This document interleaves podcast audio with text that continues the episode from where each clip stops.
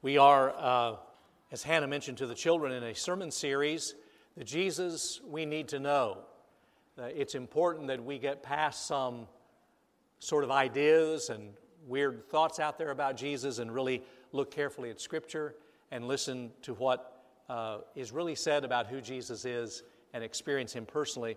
And I want to read this morning uh, portions of uh, one of the most beautiful, poetic, and profound passages of Scripture in all of the Bible.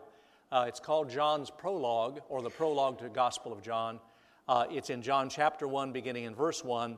It'll be 1 through 5, and then 10 through 18. And uh, I invite you to stand if you're able as we listen prayerfully and experience the Word about the Word. In the beginning was the Word, and the Word was with God, and the Word was God. He was in the beginning with God. All things came into being through him, and without him, not one thing came into being. What has come into being in him was life, and the life was the light of all people. The light shines in the darkness, and the darkness did not overcome it.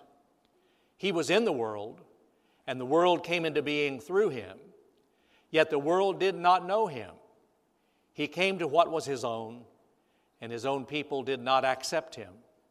But to all who received him, who believed in his name, he gave power to become children of God, who were born not of blood or of the will of the flesh or of the will of man, but of God. And the Word became flesh and lived among us.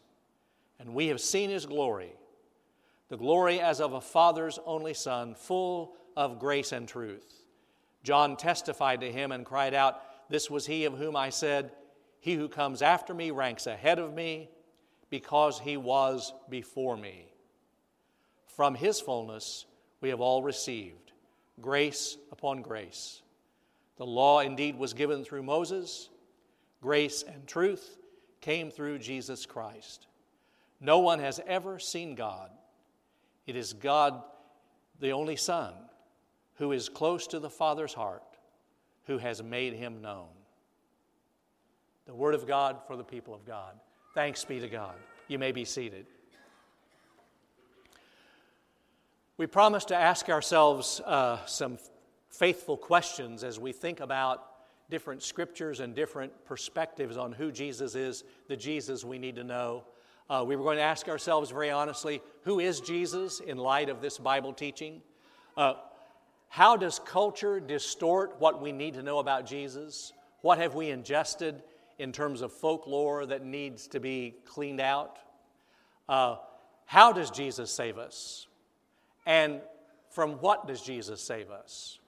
And we're going to try to explore those questions in each of the weeks of this series. Now, it's interesting that this is still a Christmas story, but from a totally different perspective. If you think about it, Matthew and Luke tell the traditional Christmas stories about where Jesus came from and how Jesus began. They start with his physical birth on earth as a baby. But John says, I want to talk to you about the beginning of Jesus, and I want to go back a lot farther than that.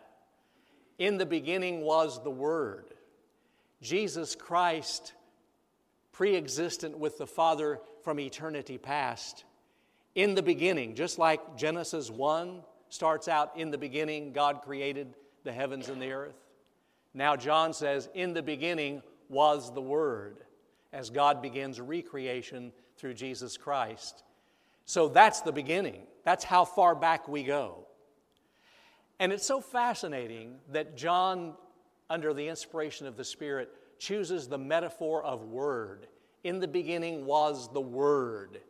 In fact, the name Jesus Christ isn't mentioned until the concluding part of this passage of Scripture. The metaphors of light and word are used continually. He's the Word. What does that mean? That Jesus Christ is God's Word. He's God's best communication about God. He's God's final word and full word about us and about our need. He's God's word to us about what life is all about and what what we can become, what life was intended to be. He's God's full communication. Now, to be called the Word is a very significant thing. We know all about words. Lots of words wash over us. Uh, lots of words are spoken by us. Words bombard us all day long, all week long. There are words coming at us from every direction. Did you know this past fall, Facebook now brags, based on this, uh, the, the third quarter of uh, 2019, Facebook, Facebook now brags an average monthly active user number of 2.45 billion users across the world. And you think a lot of those are on your, on your page, right? A lot of those come in on your feed. Uh, what about Twitter? Every second across the world, 6,000 tweets. 6,000. That adds up to 350,000 tweets per minute, 500 million tweets per day worldwide. And that's not to count YouTube and podcasts and, and online articles and, and radio and TV and words and words and words and yak, yak, yak, yak, yak. And in the midst of all those words, lowercase w, small w, words, in the midst of all of that noise, here's the Word. In the midst of that, the Word of God comes and says, You listen to me. You need to hear and experience this Word. Fascinating to me that in the very last verse, the very last phrase that I read, verse 18, Jesus, the Word, is explained as the one who makes the Father known. The, the literal Greek word that is used in the New Testament for making the Father known, Jesus is the one who exegetes the Father. Exegete is a word that we used in seminary. It's used to describe a preaching, uh, it's used in, in the teaching of sermon preparation and delivery. It's used to describe what happens when we make plain or we make known what the word in Scripture actually says. Hopefully, today, hopefully, every Sunday, I am exegeting the Bible passage that we just read. In Sunday school classes, in a little while, teachers will be exegeting, class members will be exegeting the Word of God to make it known. That's what Jesus does. He comes and exegetes the Father in simple, demonstrable, clear ways. I love uh, Colossians 1:15, what the Apostle Paul says uh, in the message uh, rendering of that. We look at this son and see the God who cannot be seen. We look at this son and see God's original purpose in everything created. That's what the Apostle Paul says about his own experience with Jesus and how he understands the coming of Christ, the Word that is made flesh. He says a little bit later in that Colossian letter everything of God gets expressed in Jesus. Everything of God gets expressed in Jesus. He's God's Word. Well, let me ask you is it possible? Is it possible for us to ignore the Word? when God speaks? Is it possible for us just to stop our ears, squint our eyes shut so we can't see the light? Of course it is. Because Scripture says in verse 10 and verse 11, He came to His own home, and His own home would not accept Him. He made the world, the Word Jesus with the Father made the world, so He comes to visit that which is his home, which he made, and his own world rejects him. Think about it. And you know, that's part of what we need to be saved from our pride that says we can do it better, we can do it without you, God. I don't need your help, thank you very much. It's that human effort, self salvation, that we need saving from. It's either a self salvation focused on wisdom or on works. On wisdom, it's I can figure this out myself. I don't need anybody else. I don't need you, God. A work salvation is I can work this out myself. I'm good enough. I'm strong enough. And it's just not possible. Because our salvation is not about achieving, it's about receiving. It's not about achieving, it's about receiving. Because listen to verse 12. But to all who received him, who believed in his name, he gave power to become the children of God. It's not about achieving, it's about receiving what the Word is doing for us. It's not about a creed, it's about a personal relationship with the eternal Word. And then that most beautiful expression in verse 4 the Word became flesh and made his home among us. The message translate that, translates that the Word became flesh and moved into the neighborhood. Jesus, God's Word, came among us. Uh, several years ago, I took a couple of my grandsons to a movie uh, one evening, and uh, uh as the movie was getting ready to start, uh, this iconic picture of uh, the Columbia lady came on the screen. before Columbia Pictures movies, this is always shown, and the younger one, the four year old, whispered loudly to me, Is that Jesus? And his older brother, uh, about seven, said, No, dummy, that's a girl. Jesus is a boy. Now, let me hasten to add children, don't say dummy. That was wrong. My, my grandchildren are nearly perfect, but, uh, but he shouldn't have said dummy. So I w- I don't want to get in trouble with parents out there. But you know, they were onto something. They were grabbing the concept that, that Jesus was a real person. He was a boy. He had flesh. He was human. He walked among us.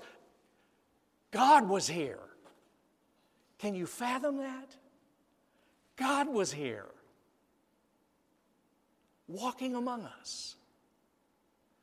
And for some reason, evangelicals and Baptists in particular, over our years of revivalism, got into a really bad habit of focusing on the birth of Jesus and the death of Jesus as if anything in between doesn't matter. And I think we reap the harvest of that when people think they can just parrot some words about, yeah, Jesus died for me, and then live any way they want. But it isn't so. Dallas Willard has said that if we print Bibles with Jesus' words in red, why don't we print those same Bibles with Jesus' deeds in green?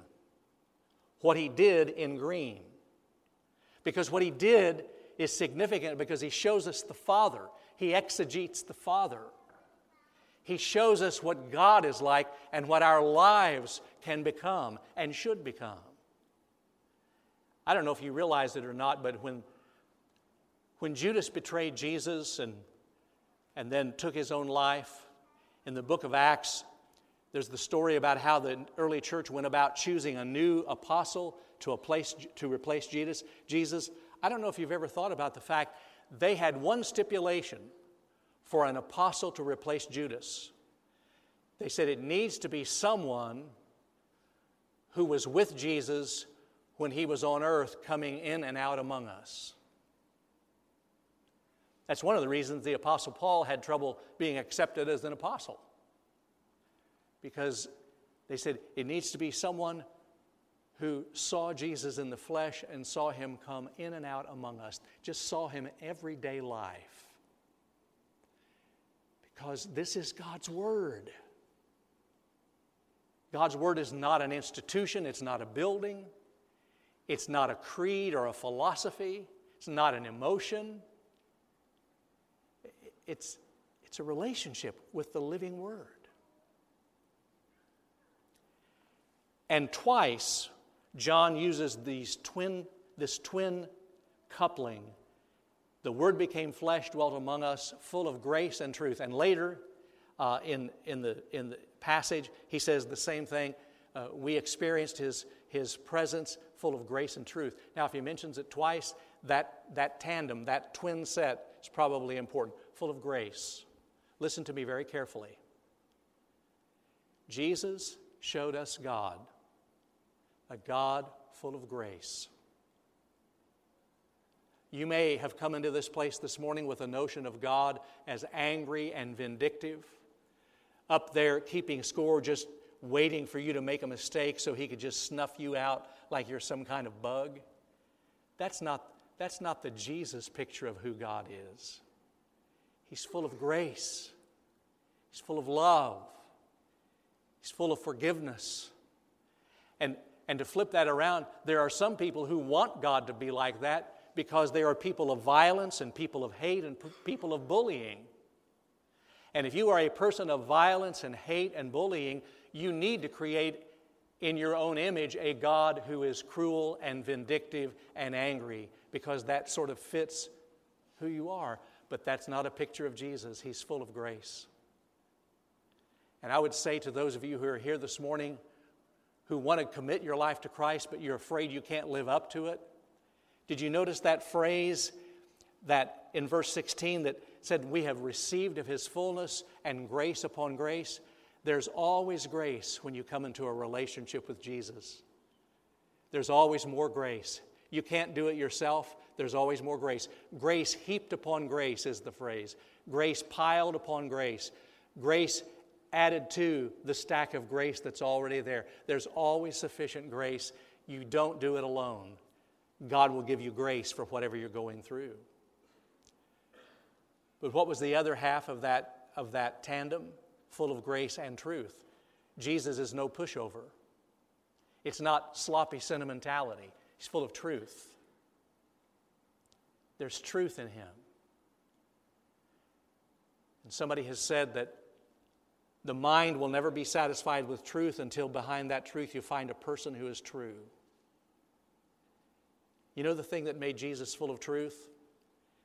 His behavior always lined up with his words. Don't you find that a problem in your own life? I do in mine. My behavior doesn't always line up with my words.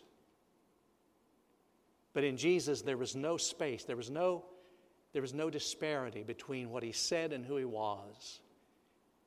I'm telling you that in Jesus, there is no disappointment. In Jesus, there is no failure. In Jesus, there is no gap.